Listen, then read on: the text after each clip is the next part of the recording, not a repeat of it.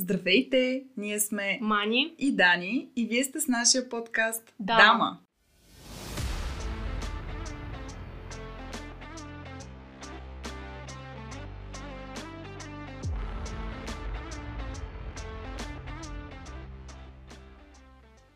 Здравейте! Днес записваме последния епизод на сезон 1 на Дама подкаст. Първоначално решихме да имаме символично 13 епизода, тъй като и двете с Мани смятаме, че имаме нужда от 13 месеца в годината, един отгоре, за да свършим всички неща, които сме си наумили през годината. Но в крайна сметка се оказа, че не сме го сметнали правилно, да записваме в момента епизод 14. Този последен епизод съответно ще бъде един своеобразен мишмаш, в който ще продължим линията на виното, ще ви разкажем малко повече за себе си и за подкаста и ще начертаем програмата за следващия сезон, в който се надяваме отново да бъдем заедно. Само не знам Дани защо ни слага по този знаменател, след като тя не можа да сметне колко епизода имаме. Това е защото ти си техническия директор на подкаста. Това трябва да има контрол. Абсолютно. Мани, за мен твоята професия е безкрайно вълнуваща, но знам, че всеки си мисли така за работите на другите хора. Надявам се, че нашите слушатели помнят, че си енолог, а не етнолог. Разкажи ни повече защо избра тази професия и как се става енолог в България. Ами защо избрах тази професия, все още нямам отговор, тъй като баба ми така още ми се ми се ядосва, че не станах лекар. Тя много искаше да стана лекар. Аз учих за изпити за медицина. Приехаме в Стара Загора. Аз обаче така на, на своя глава реших да не приема тази невероятна възможност да стана лекар и а, покрай дядо ми, който беше преподавател в Техническия университет в Пловдив, а, така и покрай негови приятели, които преподаваха в Хранително-вкусовия университет, който съм завършила и аз, се насочих реално към професията енолог, която в България всъщност се нарича технолог. Защото, както разбрахте в а, епизода с Габи, а, в България излизаме инженери, технолози, а, когато завършиш вече агрономическо образование, каквото аз имам, втората ми магистратура е за агроном, сега вече мога съвсем спокойно да се нарека енолог, не етнолог. А, та защо го избрах това нещо? Може би той избра мен. А, нали знаете как а, просто трябва да свържиш точките назад във времето и се оказва, че а, живот ти е предначертан по една или друга линия. А, от съвсем малка с дядовците ми а, сме пиели ракия. Аз си спомням как... Мани? да. Какво значи съвсем малка? Ами, спомните ми датират от далечната 96-та година, когато бях на крепката възраст от 3 години. А, и тогава си спомням как дядо ми лека му пръст ми казваше, нали, тупни си дядо малкото пръщенци, така в ракийката да си пробваш. а, то още от тогава, според мен, така се зароди а, любовта ми към високо алкохолните напитки и към виното, защото докато той беше в зимни вакансии на село а, обикаляхме и си правихме малък конкурс на дядовско вино, кой дядо на село има най-хубавото вино. И още взето той така даде тласък в живота ми в тази насока. А, и с него обикаляхме и по винарни и последствие през 2007 година си спомням, че с а, моите родители посетихме една винарна близо до Сливен и тогава казах, аз искам да работя в, на такова място. Без значение. Аз не знаех какво точно ще работя на това място, защото бях само седми клас, исках да стана IT, всякакви такива неща, хакер. А, и така в последствие, в крайна сметка, реших да стана технолог. Много ми хареса университета, възможността да уча на френски язик всичко.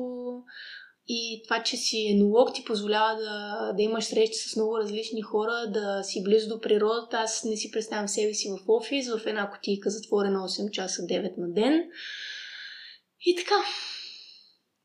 Много интересно. Разбира се, не препоръчвам отдавам подкаст пиенето на крепката възраст от 5 години, но пък в някои случаи това може да е формиращо и определящо за живота на един човек, така че кои сме ние да казваме какво е правилно и какво не е. А, Мани, разкажи ни някои интересни истории, позитивни или не толкова, които са оставили отпечатък в теб през годините ти работа като енолог. Ами аз искам да почна с една смешна история, тъй като докато бях в университета, ходих на а, такива кампанийни стажове, които са между, да речем, трети, четвърти курс, четвърти и пети курс, като аз почнах още реално втори срещу трети, което е много, много рано.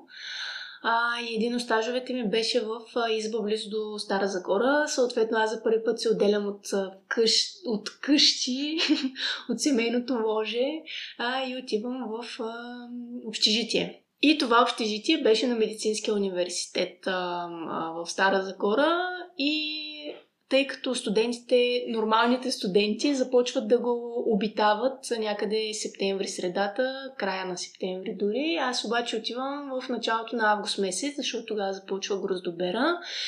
И бяхме в едно общежитие от около 20 етажа. Само моят етаж, на моят етаж бях само аз, и на горните два етажа имаше работници. И а, за мен беше изключително голям шок, защото тия работници нон бяха пияни, заляни.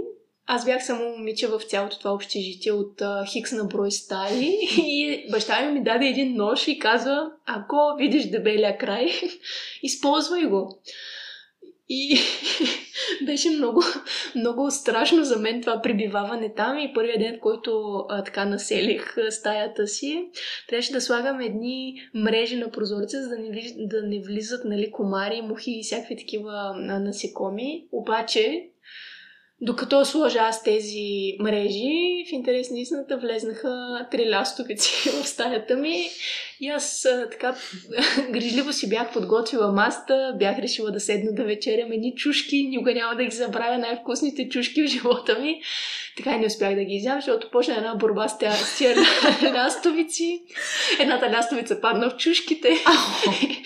и така започна стажа ми в Стара Загора, но а, като това нали, е съвсем извън винарската част. А, а, позитивни истории реално са, когато а, на конкурси международни оценяват продуктите ми, които правех и все още правя.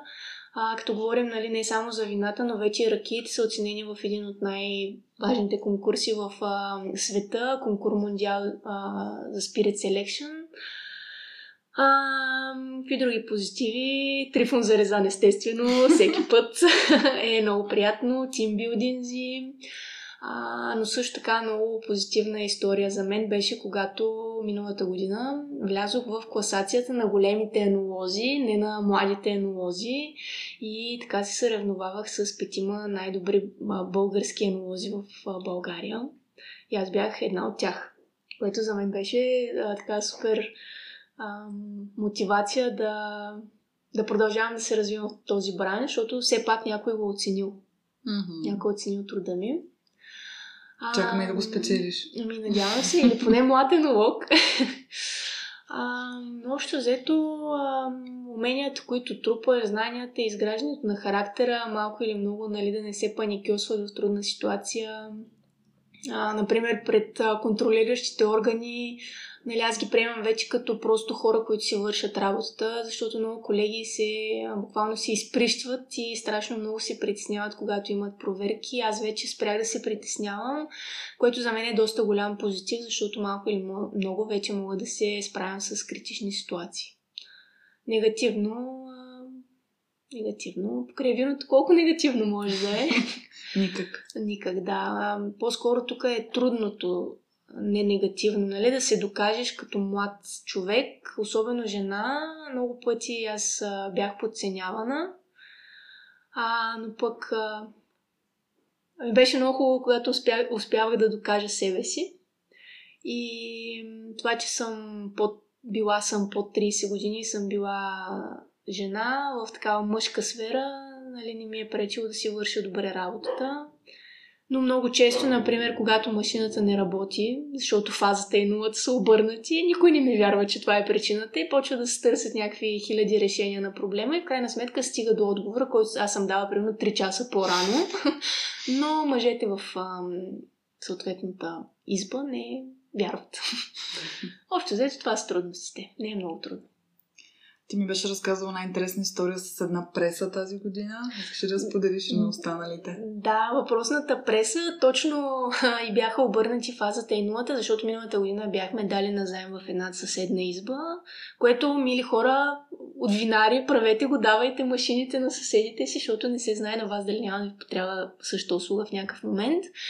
И във въпросната изва бяха обърнали фаза и 0 и връщаме си ние машината при нас и е нужно вече да започнем да пресоваме грозде. Гроздето е в пресата, нашата преса не работи. Тя надува балона на обратно, т.е. не го надува, го измуква някакси.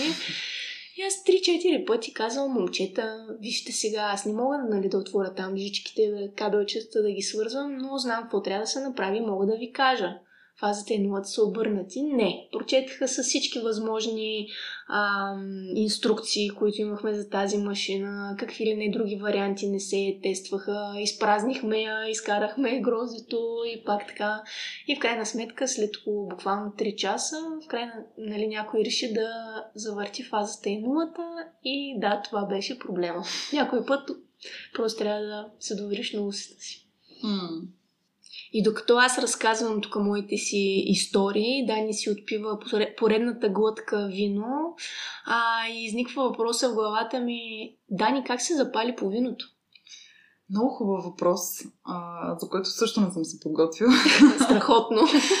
но то няма какво да се подготвям в крайна сметка. Това си е някаква лична история, но Интересното при мен или по-скоро нещо, за което много се радвам, е, че моите родители не са виноразбирачи, винопиячи. Общо взето вкъщи се пие червено вино с лимонада, което е абсолютен скандал. Пускам сълза. да, а, и се пие само зимата, разбира се, като е много студено, евентуално нещо на бъдни вечер коледа, така че общо взето това е опита за вино в моето семейство и всъщност с вино се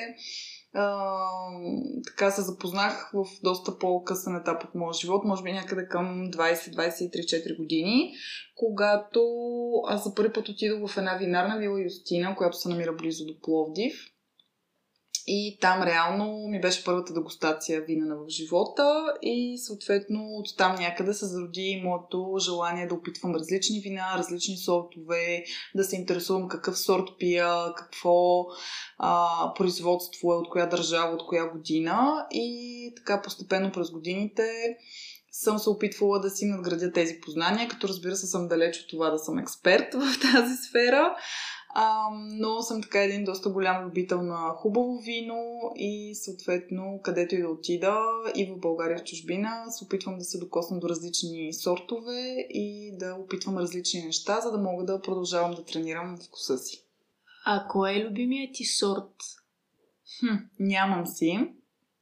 Макар, че на един от предишните епизоди в Spotify отговорих, че в момента сира от Сицилия може би ми е любима но смятам, че това са доста моментни неща. А, има, разбира се, сортове, които не харесвам толкова, но като цяло за мен зависи и от самото вино, а, което пия, от момента в който го пия, със сигурност. Това изключително много ми влияе.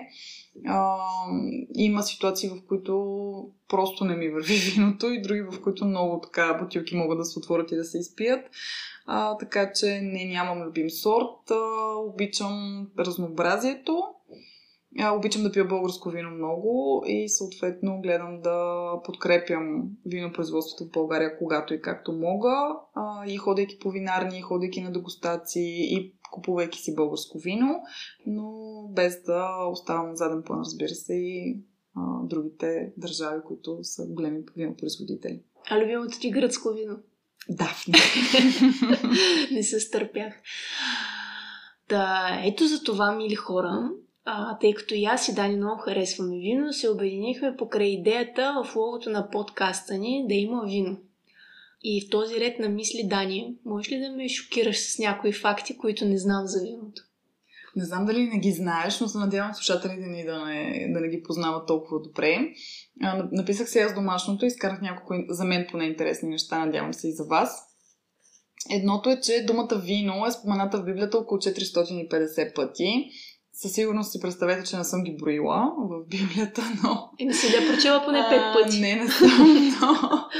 А, дори да не са толкова, а, със сигурност се споменава доста пъти в различен контекст. Лозата също така е едно от, или всъщност единственото насъждение, което оцелява след големия потоп на Ной. Така че се счита, че има така причина виното да е на такава почест и в Библията, и в религията като цяло. А, съответно, дори Свети Павел съветва Тимофей да подобри здравето си с помощта на тази чудодейна напитка. Друго интересно нещо е, че на виното, знаете, се предписват различни лечебни свойства. Специално за червеното вино се казва, че една чаша на ден е полезна за, за сърцето, за кръвоснабдяването, за кръвното. Общо взето. Ние вече сме на трета, значи сме много здрави. да. Общо взето се препоръчва да се пие така умерено количество вино, но и по време на а, епидемия в Австрия с холера, а, реално местните хора са а, се предпазили от тази болест, която знаете е доста заразна, а, тъй като са пиели доста вино, което се слави със своите антибактериални свойства. А през 19 век са го признали като най-доброто средство за борба с холерата и а, съответно има даже изброени в различни трудове а, стотици видове а, лечебни вина. Също така в Италия и в италиански болници през средновековието е имало надпис много често, който се е срещал изпи малко вино, така че рано е било препоръчвано като универсално лекарство. По българено подай виното там. Подай виното там, точно така. А, друго нещо, което ми е адски интересно и бих се радвала да отида е а, да видя най-голямата бъчва за вино, която все още съществува, която се намира в а, Хайдълбергския дворец или замък. А, тя се нарича Хайдълбергска гигантска бъчва и съответно е третата такава голяма бъчва, която е била направена за този замък, като тя е и най-голяма. Създаден е през 1751 от Карл Теодор Баварски и капацитетът ти е почти 220 000 литра вино. Ам, за съжаление не видях опция да посетиш а, и да видиш замъка и бъчвата и да, да гостираш вино. Може би в момента наистина не съхраняват такова там, но пък може да се качиш на платформа и съответно да погледнеш бъчвата отгоре, което също е доста интересно. И също така в момента тази бъчва може да се използва за дансинг и още един фън факт относно тази бъчва е, че в началото, когато е била създадена, тя е била 222 000 литра, в момента е 200 219 000 литра, което означава, че а, дървесината а, променя своите свойства и обема се намалява. Хм, това не го прочетох, явно за това не е интересен факт за Мани, тъй като тя явно го знае. Но Мани пила ли си а, вино от кобра? Не, няма и да пия, защото не харесвам змии. Ами, значи, може би губиш. Не знам, аз не съм пила вино от кобра, макар че съм била в Виетнам, откъдето се а, смята, че а, е, със, е създадено всъщност виното от кобра и не само от кобра, ми от а, различни други змии може да се направи. Екзотичното вино всъщност е на оризова основа и се добавя кръвта от убийствата на момента кобра или, пак казвам, друга змия. И змийската отрова се разтваря в алкохола, тъй като тя е на протеинова основа, се неутрализира под въздействието на спирта. И освен змия, може да си добавите и скорпион или гущер за още по-добро въздействие на организма. Както казвам, била съм в Виетнам, но не съм пила вино от кобра. Общо взето, не знам дали така ме влече такъв тип напитка. Коса му дракон, сълза от еднорог и ще стане магия. Нещо подобно. А, не знам на вкус, не намерих много свидетелства на вкус как е, но очевидно има други полезни свойства, за които съответно са, са решили да почнат да го правят. А, друго интересно нещо е, че според проучване, което е направено в Австралия и видях след това, че има доста проучвания, които са направени точно в Австралия по тема вино и въздействието на виното върху хората. Има си някаква причина, сигурно. Жените, които консумират по две чаши вино на ден, се наслаждават повече на секса, отколкото тези, които изобщо не консумират. Освен това, покачва тестостерона при мъжете и подобрява като цяло репродуктивната система, така че може да се а, използва и като афродизиак и а, така подобрява а, интимността в една връзка. Пийте вино, хора, полезно. Почти последен факт. Хората, които имат фобия от вино, се наричат оенофоби. Не знаех за това преди да направя проучване. Не знаех, че може изобщо да съществуват хора, които ги е страх от вино. Но колкото и странно да звучи, това е фобия като всяка друга. Води до безпокойство, разстройство на психиката, особено ако тези хора, милите, се намират в ресторанти или барове, където са заобиколени от така наливащо се непрекъснато около тях вино. И за да имаме един позитивен финал, а, който не е свързан с фобии, а, и да, да кажем, че а, думата вино идва от санскрит и означава да обичаш. А, Така че какво по-хубаво нещо от това да свързваш виното с любовта? Нищо по-хубаво от това. След като изчистихме темата за виното и логото ни, защо имаме луна в логото? Дани, аз все още не знам. Ще ни разкажеш ли? Ами, може би слушателите ни очакват някаква мега интересна история, свързана с това, защо имаме луна в логото. Аз поне очаквам такава. и защо аз толкова много харесвам луната и защо луната като символ.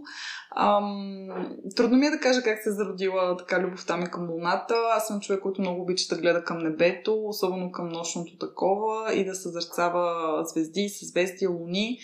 А, така че от една страна това, от друга страна преди няколко години супер много се запалих по едни бижута, които са едни полумесеци и съответно от тогава няколко човека започнаха да ме наричат луничка, луна, изобщо някакви такива прозвища свързани с, с това, че носи много луни като бижута. И не на последно място а, си направих и татуировка, която е полумесец преди няколко месеца.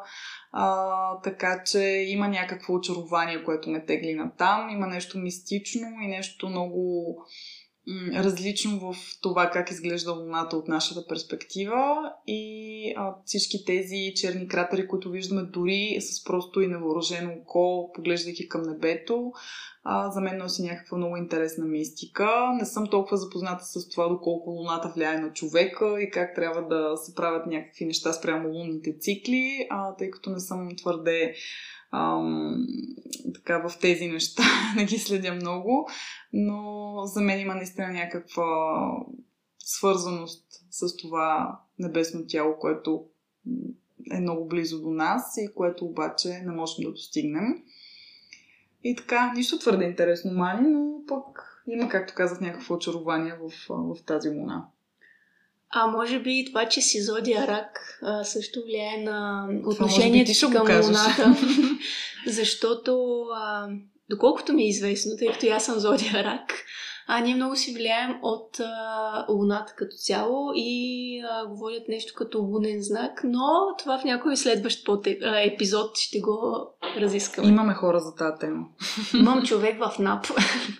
Освен, че рак се вля от Луната, Мани, какви други интересни факти си ни намерила ти днес за Луната? Ами, моите не са чак толкова интересни, колкото твоите, но а, думата Това, Луна... съм по-забавна. Абсолютно, да. А, думата Луна произлиза от а, староанглийски израз Мона, а, който идва от а, Менон, който от своя страна произлиза от а, дума, която има прото а, индоевропейски корен и означава месец. А, за мен много интересно беше, че на Луната също има нещо като земетресения, но там естествено не се казват а, земетресения, най-вероятно са лунотресения, а, които са предизвикани от а, гравитационното влияние на Земята. И там тези трусове могат да продължат много повече, отколкото на Земята, дори 30 минути, час, а, но са много по-слаби, отколкото тук при нас. А, също така, много тъжно за мен беше да разбера, че Луната се отдалечава от Земята, тъй като аз много обичам така да си я гледам, особено когато е цяла Луна. А, горе-долу с 3,8 см на година. Дани така или иначе няма усет към сантиметри, инчове, така че за нея това е без значение. Защото наскоро и се наложи да измерва една картичка, която беше измерила в инчове и така малко не успяхме да да, да направим съответната картичка в нужния размер, както и да е. Друго интересно за мен беше, че Слънцето и Луната не са на една и съща големина, дори и да ни изглеждат горе-долу еднакво от нашата планета. Луната е около 400 пъти по-малка от Слънцето, но пък за сметка на това около 400 пъти по-близо до Земята, та оттам идва и визуалната заблуда. Също така, а, Луната винаги е само с едната си страна към Земята. Това го знам от малка, когато дядо ми ми разказваше за небето и луните и Земята и всичко физично и астрономическо. А, т.е. другата страна на Луната никога не я виждаме от планетата ни. А, освен това, повърхността на Луната също е, всъщност е черна, въпреки че ние виждаме бяла. И погрешно наречената тъмна страна или далечната страна на Луната всъщност е осветена толкова често, колкото и близката страна. Хм, не го знае. Да. Също така, ако отидем на Луната, може да пием и вода, защото там луната, а, водата е под формата на лед, уловен в прах и минерали на и под повърхността й. А, интересно там е, че температурните разлики са изключително големи а, и температурите варират от порядъка на минус 172 градуса през нощта до плюс 126 следове, т.е. може да се вкучениш и след това да се изпържиш в един ден. Тоест не е така подходяща за обитаване от така, човеците на Земята. От обикновени хора не. А, интересно друго за мен беше, че Луната гравитира около собствената си ос, което нямам представа какво означава и как точно изглежда и как се случва, но беше интересен факт за мен. И нещо още любопитно, 12 души са били на Луната, Нил, Нил Армстронг през 69 е първият, а Юджин Сърнан през 72 е последният. Това, ако не вярваме на конспиративната теория, че щатите никога не са кацани на Луната и това е снимано в а, студио. С AI най-вероятно. Може би тогава не с AI, но с каквито технологии сте имали. Да, и а, в чест на тези 12 души, които евентуално са стъпили на Луната, часовата зона на Луната се нарича лунно стандартно време, LST, не LSD, и годината се състои от 12 дни, кръстени на 12-те астронавти, които са стъпили на а, Луната. Много интересно. Аз бих а, я посетила тази луна, мани, ако има такава възможност, но кажи ми, може ли на луната да се пие вино и да се произвежда такова, защото ако това не може, не съм сигурна, че бих искала да я посетя. Ами най-вероятно ще е уникално предизвикателство да се консумира вино на Луната поради а, ниската гравитация и липсата на атмосфера, а също и поради екстремните температурни условия, както вече казах а, ниската гравитация би влияла на течностите така, че те не се движат по същия начин, който на Земята. Тоест, как ще си налеем виното в чашите? Дани! Лошо. Лошо. А, липсва атмосфера, както разбрахме, т.е. няма въздушно налягане, което да предпазва течностите от кипене. Това значи, че едно вино ще заври и мигновенно би се изпарило може би в среда под налягане, като лунен хабитат или скафандър или барокамера, защо не, ще ни си получат нещата. А също така екстремни температури, за които вече казахме, а, също са решаващ фактор. Най-вероятно ще се изисква среда с контролирана температура, за да не замръзне или да не изкипи виното. А, също така възприятието на вкуса най-вероятно ще е различен, тъй като а, Самите астронавти съобщават, че а, храните и напитките в космоса имат различен вкус. Това е заради ниската гравитация и изместването на течностите в тялото, което влияе върху сетивата. Това и в самолет е в сила. Mm-hmm. И няколко физически ефекта. А, поради различната среда, въздействието на алкохола може би ще бъде различно върху индивидите много е възможно да има по-силен махмурлук човек там или да има по-висока интоксикация на организма. А, аз пък, докато също четох по темата, видях, че реално не се изследвани твърде много въздействията на алкохола като цяло и на виното в частност върху астронавтите, които реално са така единствените хора, които са стъпвали на Луната. А, но а, повечето космически организации като, като НАСА, като Роском забраняват на астронавтите да пият вино, а, когато са в космоса изобщо, защото не знаят наистина какви ще са точно ефектите върху тях. И тъй като те са в една много такава рис, високо рискова среда, както и в други високо рискови среди, които се, на, се, на, се намират на, на планетата Земя, не се препоръчва да си под какъвто и да е вид интоксикация, слаба или силна такава, за да може да си изпълня си така разум и да може да взимаш правилните решения, когато се налага. Добре, това мисля, че касае консумирането на вино на Луната, а всъщност може ли да се произвежда изобщо там вино? Производство на вино на Луната със сигурност ще е трудно да се постигне. Такова творчество най-вероятно никой няма да може да направи, но ако приемем, че хипотетично може да се случи, то има няколко фактора, които биха влияли върху производството. На първо място е почвата или така наречения лунен реголит – а, той не съдържа органични вещества, които са необходими за растежа на лозата и ще е нужно изключително голямо количество а, торове, които да внесем в тази почва, за да я обогатим и евентуално да заприлича на почвата, която имаме на Земята.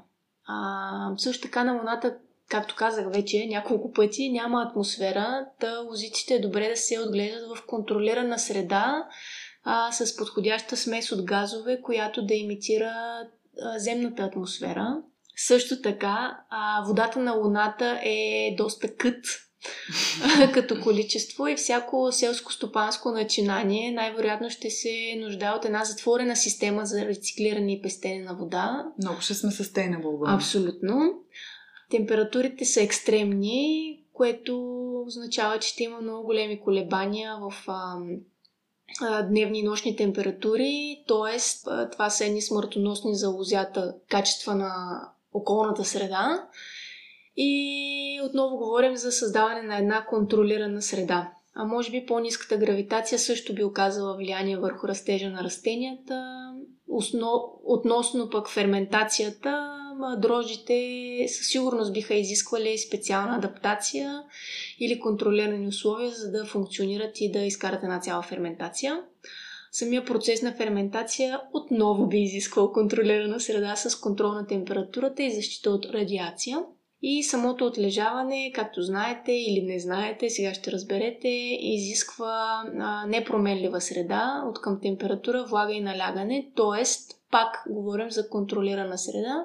Та с две думи, ако на някой ам, му е прекалено интересно, има огромно желание да произведе вино на Луната, може съвсем спокойно да си създаде такива условия, сходни с тези на Луната и да експериментира на воля аз лично не се наемам с тази нелека задача. Звучи твърде предизвикателно и наистина не е естествено, може би, за повърхността на Луната да се отглежда тузи и изобщо да се произвежда вино. Но пък в някакъв момент, ако планетата Земя продължава да върви в посоката, в която ние тласкаме и съответно да не се знае дали ще има живот след няколко стотин години тук, пък може би Луната ще бъде едно място, където да се експериментира с подобни неща. Ако Земята не стане тясна. Тя ни е тясна, Вече но ни е тясна. по-скоро, да, всичките климатични промени не се знае как ще се развият нещата. А, малко ми се иска да сменим вече темата за винопроизводство и за луна и всякакви такива винарски неща. И докато сипвам а, вино в чашата на Дани... Какъв прекрасен звук. Искаме да ви съобщим, че във втори сезон мислим да си сменим а, общия въпрос към нашите гости, който беше какво са си пяли последно под душа. Mm-hmm. И приемаме всякакви предложения от ваша страна, било то в нашия инстаграм, който е Дама подкаст, или а, в а, Spotify като въпрос, който ще видите към този епизод. Да дадете своите предложения за въпроси в а, нашия втори сезон. И за да не променяме традицията, какво сме си пяли с Дани под душа, отделно, всяка в собствения си душ. а, последно. Аз си пях днес една испанска регетон слеш латино песен, която се казва Мала Мухер или Лоша жена. Много сексиско звучи. И така най-вероятно е и текста, но съм го проверявала твърде задълбочено, тъй като чух за първи път с нощи, гледайки един а, сериал. А, така че това е моята песен за поддуша. Мани, твоята? Моята беше Slow Low на Джейсън Деруло. Пак леко така а, латино, малко регетон. Напоследък доста си я въртя плейлистата и много ми харесва. Може би имаме нужда от повече а, летни ритми в тези мрачни дъждовни ноемврийски дни. Ами да но молец вече да си пуснат албума, за да може да чуем летните им песни. Пуснаха го мани, но само на диск. Само Аз не диск. знам аз нямам нито на устройство, нито в къщи, нито в колата, нито в работа, което да може да възпроизвежда дискове. Така че ще чакам просто релиза в Spotify. И аз също и си моля да е по-скоро. И да, след това лирическо отклонение искаме да ви споделим малко за опита ни правенето на подкасти като абсолютно начинаещи и лаици с една дума. Ние сме си страшни лаици а, и тъй като завършваме първи сезон, този 14 епизод, за който ви споменахме, за нас мисля, че поне за мен, айде по-самани ще си кажа от нейна гледна точка, беше някакво страхотно приключение това записване. Ам, със сигурност се опитахме да се подготвим преди да започнем да го правим, защото и двете не знаехме в какво се забъркваме. Общо взето на чаша вино си казахме хайде да правим подкаст, защото имаме толкова много неща, които искаме да споделяме и с, с останалите хора, които не са в нашия приятелски кръг. Пък може и да се получи и наистина го правим само за забавление. и това ни дава адски много наистина забавление. Нищо, че ще се повторя, ще използвам пак тази дума. Ще чуете, може би, някъде в паузата ни някои от а, така смешните моменти покрай записването с, а, с Мани на подкаста, но това, което направихме наистина първоначално, беше да прочетем по темата, да съберем различни мнения и да се информираме максимално много какво трябва да направим преди да започнем да записваме подкаст. Нещо, което ми се е запечатало супер много в съзнанието и то от един наръчник, който беше с 5 стъпки как да, как да стартираш своя подкаст, беше а, няма да е перфектен изобщо в началото, не се стреми към перфектност, защото ако търсиш нещата, които няма да се получат, със сигурност никога няма да стартираш да го правиш, така че начертай си тема, начертай си план, кажи на хора, за да може да има такива, които да те питат какво става с подкаста, ако случайно ти тръгнеш да се отказваш и общо взето започвай да го правиш и после ще го правиш в движение. Така че това ми се запечатало адски много и след като го прочетох, казах на Мани просто, добре, стига сме го мъдрили, давай да почваме да го правим. И така. И Дани просто направи една голяма Excel, в която почнахме да наливаме своите идеи. Аз междувременно, тъй като вече разбрах, че съм по техническата част, започнах да търся софтуери, какви слушалки трябва да ползваме, трябва ли изобщо да ползваме слушалки, какви микрофони имаме нужда да си купим какви са похватите, които може да използваме, как да привлечем повече нови слушатели. И ми се е запечатил един момент, а, лежах си на плажа във Варна и си казвам, абе, да си пусна тук един като урок в Udemy, да видя нали, как се правят подкасти и така супер много се запалих реално, след като вече бяхме говорили с Дани, че ще правим подкаста. Давай да даваме беше общо взето положението. В последствие пък а, тук си в една книга си прочетох, а, че а, когато пилигримите са пътували, са правили пътя Ел Камино, са си казвали, тръгни пътя ще се появи, така че просто тръгнахме и той пътя си mm. се появи. Така съвсем спонтанно. Но още взето има много полезни ам, уроци, видеоуроци, не само видеоуроци, и аудиоуроци за подкастъри. Но общо взето трябва голямо четене, ако искаш да го направиш, що годе професионално. Ние сме още някъде по средата между професионално и непрофесионално. Да, но това, което лично мен ми харесва в а, нашата подкаст Двойка, е, че наистина се стремим да ставаме все по-добри. Ако чуете, може би, някои от първите ни епизоди, ще видите, че звука е доста по-лош и ние като водещи сме, може би, не толкова добри но пък а, надграждаме и се стараем да бъдем наистина максимално добри в това, което правим. Продължаваме да слушаме а, различни подкасти и български и чуждестранни, за да можем да си взимаме позитивни и негативни неща, които да заимстваме или съответно да не правим продължаваме да четем, да се информираме по темата, да се качваме на различни вебинари, свързани с това как да правиш подкаст. Сега ще подобряваме и звукозаписното си студио, което всъщност е хола на мани. Така че... В младост като рацио. така че общо взето, наистина идеята ни е да ставаме все по-добри в това, но пък продължаваме, мисли, двете да го правим наистина за забавление, защото а, ни харесва да го правим и ни носи допълнителен стимул в ежедневието ни, нещо, което е различно от работа, различно от стандартните ни изживявания в личен план и е нещо, което наистина всяко от нас може би припознава като нещо, което си е наше. Точно така. А как избираме темите, често пъти ме питат мен. Теб не знам дали сте питали до сега. Не, няма проблем. Никой не го интересува. Никой не го пука, важното е да е интересно. А, аз лично как давам предложения за темите, защото то не е, нали, аз казвам нещо и го правим. То си е един процес на брейнсторм, който отнема примерно 2-3 часа, нали, не си представите нещо грандиозно. Нямаме време за повече. А, аз, например, когато чета някоя книга, ми харесва дадена сентенция от там, започвам да търся малко повече по съответната тема. Ако ми е интересно и ако на Дани е интересно, казваме, окей, кой може да дойде при нас да записва и започваме да записваме. А друга, другата опция е, чувам нещо някъде по радиото, някоя новина, гръмва и пак същата схема, допитваме се, това интересно ли ти е, не ти ли е интересно, би ли било интересно, естествено трябва да се поставим в обувките на слушателя, дали би му било интересно съответната тема да бъде дискутирана, ако да, действаме, ако не, байпас. Така е, да. А и както ви казахме още в първи епизод, когато се презентирахме като подкаст и като водещи, а, смятаме, че имаме доста интересни хора в обкръжението, които могат да дадат различни а, полета за размисъл, различни нюанси по теми, които са така свободневни и общо взето а, така да да внесат някакво разнообразие в, в стандартните теми, които се обсъждат горе-долу по всички подкасти. И затова всъщност ни е много лесно, когато се замислим за някой човек, да си кажем, о, той може да говори за еди какво си дай да го поканим. Така че да, правим си планиране, да сме стрикни от гледна точка на това нещо. Аз поне държа нещата под контрол, защото мани се разтейва понякога. Но ам със сигурност гледаме да правим неща, които са ни интересни на нас и се надяваме, че разбира се, по-голямата част са ви интересни и на вас.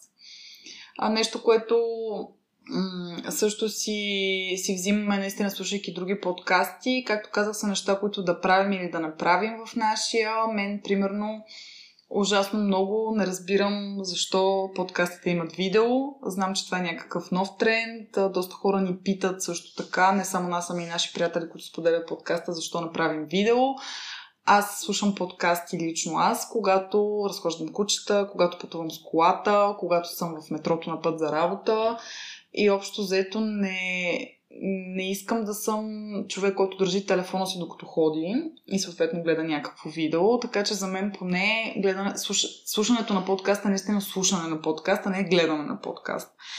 А, може би в някакъв момент тази концепция ще се промени, ще решим и ние да записваме видео, но на този етап мисля, че аз и Мани сме на едно мнение, че това просто не е нашата представа за подкаст. Ам, и така и много други неща, които можем да кажем, че ни харесват или не ни харесват в другите подкасти, но в крайна сметка от всеки един от тях си взимаме някакви неща, така че да се обогатим и да се надградим. А Мани, какво ти даде правенето на подкаст? И какво ти взе, може би? Да започнем от взимането. а, вземи няколко немалко часа, в които трябваше да обработвам аудиозаписите, да кътвам някакви части, които не ми харесват. Но пък а, и много ми даде от към знание, а, защото всеки човек, с който правихме епизод, а, реално е начин да те обогати, а, да научиш нещо ново най- и също така да прекараш време с този човек а, и да те сплути малко или много с него. А друго какво ми даде? Даде ми... А, вече не ме е толкова срам да говоря пред публика, колкото преди. Друго, че, друго, което ми даде е да опитам а, във всеки един епизод ново вино, което никак не е малко за моето а, личностно и професионално израстване. А на теб какво ти даде и какво ти взе? Ами, освен на взимането на някакво допълнително време, от малкото време, което имам така или иначе, не мисля, че нещо ми е взело. И в крайна сметка, когато правиш нещата с желанието, това не е точно взимане, защото аз съм го приоритизирала и съм го сложила в нали, ежедневния си план, за да може то да се случва. А какво ми даде? Както казах, ужасно много забавление. Имам една колега, която ми каза, уау, това е толкова смело, защото а, вие реално се разкривате там супер много и реално се поставяте супер голи пред някакви хора, които може би изобщо не познавате. Надявам се да има такива, да не ни слушат само нашите приятели. Ама ние сме си с дрехи, не сме голи. така е, но душевно се разголваме и сме така доста разкриваме от себе си, което наистина е така, но от друга страна това не е нещо, което ме плаши, ами напротив дава ми още повече смелост и сигурност, че аз харесвам човека, в който съм се превърнала и в който ще продължавам да се развивам най-вероятно. Надявам се човека, в който се превърна в бъдеще да не ме разочарова и нямам проблем да споделя това с останалите, които и да са те познати или непознати. Така че обогатяваме с всеки един разговор, който имаме, уча нови неща и това наистина е нещо, което правя само за себе си, т.е. не го правя за половинката си, не го правя за кучетата си, не го правя за семейството си, не го правя за работа, не го правя защото трябва, което е нещо, през което аз много работя правя адски много неща, защото те трябва да се свършат и да се направят. Ами нещо, което аз искам да направя и го правя наистина за себе си. Това нещо призовавам всеки един от вас да намери нещо, което наистина да прави само за себе си, защото това е най-важното. А, добре, за да не става твърде минорно, Мани, кажи ми кои са за теб най-смешните или странни ситуации, които сме имали при записване на подкаст епизоди. Така, откъде да започвам? То не е едно или две. Те не са едно или две, като а, нали имате предвид, че записваме по домовете си. А, най-смешното беше, въпреки че тогава изобщо не ми беше смешно, когато кучетата ни събориха цветята от Дани. Представете си хора, пръст навсякъде. Ние излизаме супер щастливи от стаята. Записали сме си епизода с Теменушка. Готино ни е и виждаме всичко в пръст. И две кучета супер щастливи. И на мен ми се пререва. Да не казвам, нали, друго, какво ми се направи. Трябваше да почистим, защото имахме условие само Симонка да не си дойде. Тя се разбира се точно в момента, в който ние излязохме и видяхме щетите, но да, общото кучетата ни са доста големи саботьори в нашите подкаст епизоди, защото ние непрекъснато записваме с кучетата ни. Те вече са три. Откакто стартирахме епизода, стартирахме с две. След това с Симон си взехме второ куче, така че вече са три. Днес, когато записваме този епизод, сме умани и сме с трите кучета и е някакъв абсолютен ад. Не знам май как ще, го, как ще го нарежа този епизод, за да прилича той на нещо, но общо взето се лае, се джавка, кучета си играят, издават звуци, шляпат слапи, ядат кокали, нещо. Общо взето кучетата са доста най-големи саботьори в нашите, нашите записи. Но пък са толкова сладки, че не можем да им се сърдим и много сме радостни, че са покрай нас. А, друго смешно за мен беше, когато записвахме епизода на Диди. А, реално бяхме в Атина преди концерта на Imagine Dragons или Imagine Dancho, както си го наричаме. А тогава, въпреки че бяхме затворили навсякъде всички прозорци, а, се чуваха страшно много линейки. Вратата на туалетната се удреше, защото хората имат нужди, няма как да ги ограничим в съседните стаи. Но хората не си пускаха водата, за да може да ни смущават записа, което е просто велико. Смисъл, има страхотни приятели, наистина. Да, също така, докато записвахме епизода отново с Диди, на Диди беше страшно горещо, защото тя има температура, а, има проблем с терморегулацията на тялото си. Ние с Дани умирахме от студ, тъй като бяхме пуснали климатика. А, друго забавно за мен, тъй като Дани не присъстваше на този епизод, е когато снимахме епизода с Габи, виното и QA, а снимахме в спалнята на Габи на нейното легло. Общо взето разни такива нали, неща бяха интересни. Mm-hmm. Да, на мен ми е много любимо епизода с а, Теменушка, с Тими, а, който в този епизод всъщност кучетата събориха едни две стълби с... А, с цветя към края му, но реално ти ми дойде, защото тя имаше някакво събитие, на което трябва да ходи. И ние бързахме супер много, имахме някакъв един час максимум. Тя дойде, ние просто седнахме, записахме го на супер скорост, нито сме рязали нещо, нито сме спирали, нито сме правили паузи, просто го записахме супер бързо и бяхме много скоростни в записа на това нещо. Но да, има определено интересни, интересни моменти в записа на всеки един от епизодите. Може би ще изкараме една компилация с така наречените bloopers, т.е. такива behind the scenes, зад, а, зад колисите неща, които са ни се случвали, но да, може би много хора ни питат а, има ли разминаване между очакванията и реалността. Аз не мисля, че има, защото аз никога не съм си представила, че това ще е някакъв лесен и гладък и идеален процес а по-скоро наистина се учим с всеки изминал ден с всеки един епизод, който записваме. Другото забавно е, че всеки път, когато трябва да започнем един епизод, без значение дали сме снимали три епизода в един и същи ден, настава едно а, неистово смеене и не можем да започнем репликата Здравейте! Здравейте! Също така, да, нещо, което може би ще споделим в Инстаграм е как нашите приятели най-близки се шегуват с, а, с мен основно и с това Здравейте! Ние сме Дани и Мани! И съответно са направили поне едно 5-6 вариации на ние сме Мани и Дани, ние сме... А... Не, ще го чуете, няма да, да разкриваме, но да, има... Доста сме се смяли през тези последни месеци с а, креативността на нашите най-близки приятели. И по-точно комбинация от имена и съответно създаване на думи, които са реални думи. Абсолютно. И могат да бъдат уникални имена за подкасти. Може да ни платите и ние ще ви ги предоставим. А, добре. Мани, ти си нашия, както знаем, технически човек и се грижиш не само за рязането на епизоди и тяхното публикуване, но и за това да следиш какво казват числата. Оказва се и е много готино, че не само нашите приятели ни слушат всъщност епизодите, защото ние нямаме толкова много приятели. А, говори за себе си. А, добре. Так, какво казват числата, Мани, и как се справяме в първи сезон на този подкаст? Дашборда в Spotify казва следното. Вече ни слушат в 12 държави. Аз съм в шок. Марокко, Хонг-Конг и Турция. Аз съм наистина в потрес, как така в Хонг-Конг ни слуша някой, но най-вероятно там знаят и български. Mm-hmm.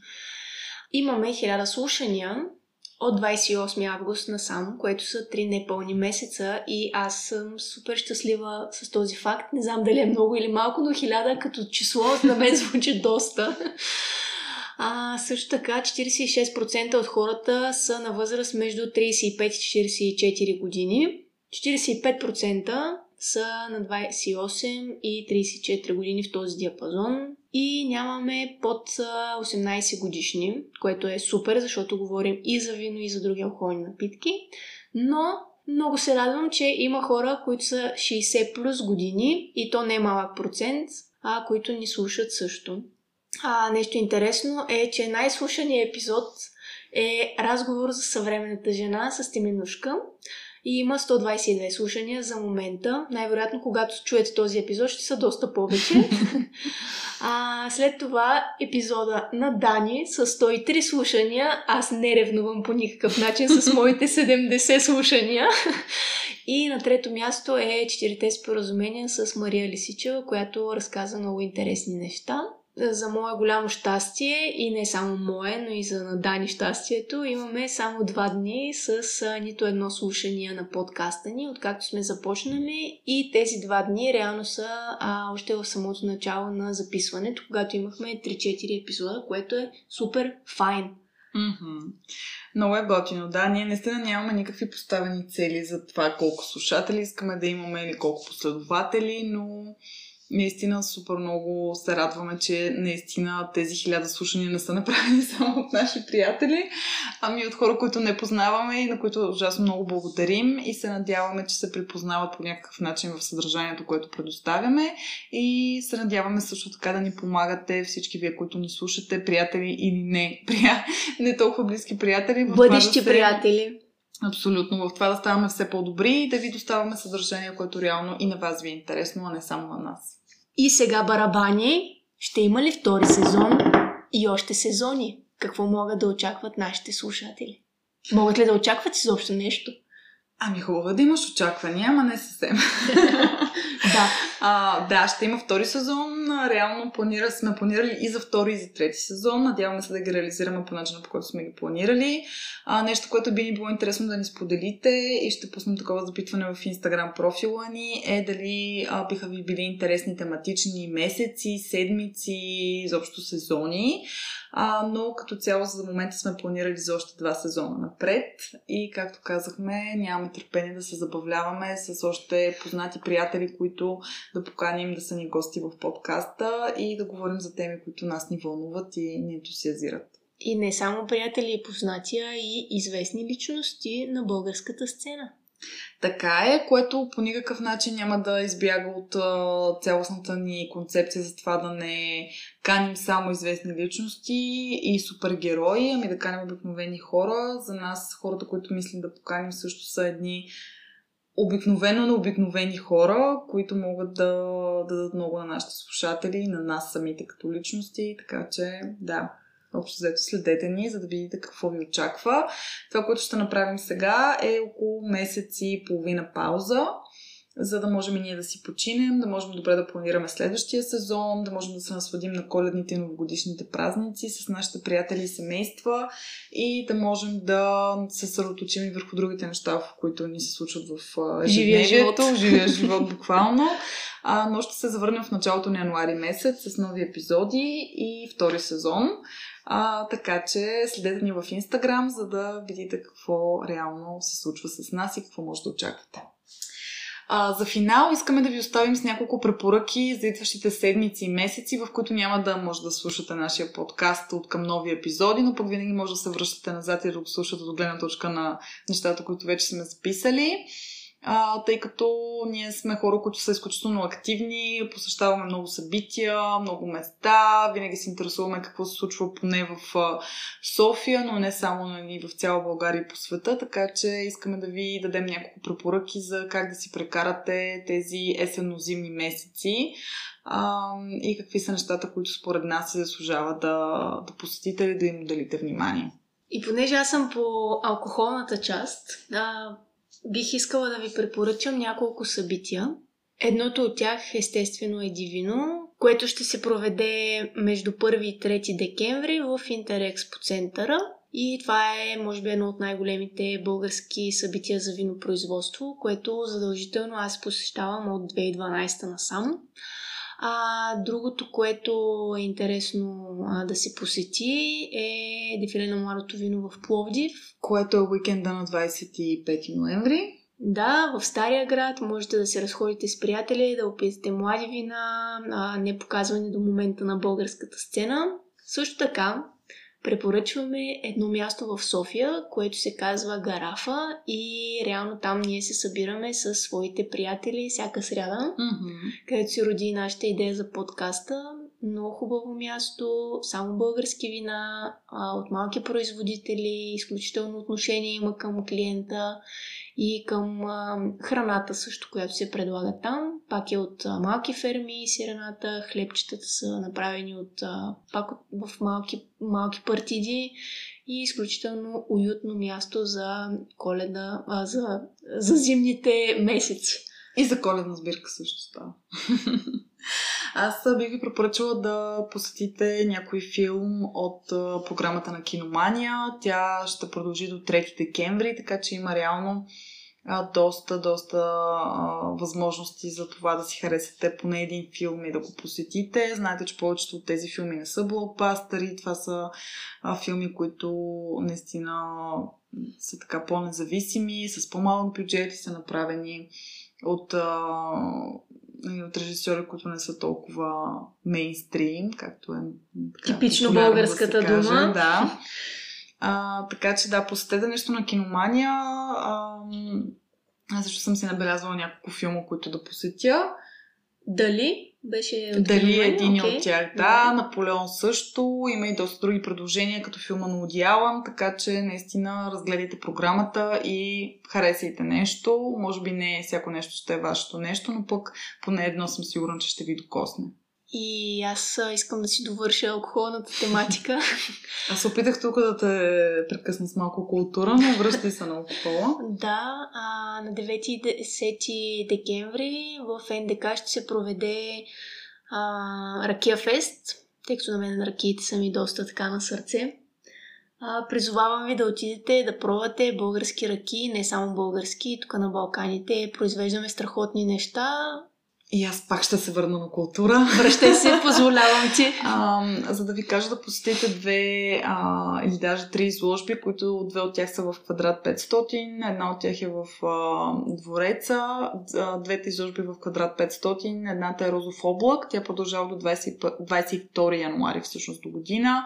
А, това е една кауза на фундация Improve, която се бори с а, домашното насилие, особено такова към жени, съответно как те да бъдат реинтегрирани в обществото. Това е втората изложба, мисля, която правят в квадрата. Ние си партнираме с тях, така че не ние подкаст дама. Да, ами... ние в работа си партнираме с тях от моята работа. Те не сте направят страхотни неща, а, така че ги подкрепете. Другото е Международното биенале на стъклото, което продължава до 3 декември, пак в квадрат 500. Аз лично още не съм стигнала до него, но нямам търпение следващите няколко седмици да отделя време за това. А, заслужава си определено, тъй като мои приятели вече ходиха и са доста очаровани. И в двореца изложбата, която продължава до 7 януари до година, е 120 години от рождението на Злати Бояджиев. Също чух изключителни отзиви и съответно си заслужава да посетите също според мен. А, друго нещо, което аз мога да ви кажа е да участвате в а, нещо благотворително около коледа. Знаете, че коледните празници ни карат да сме по-добри и по-даващи.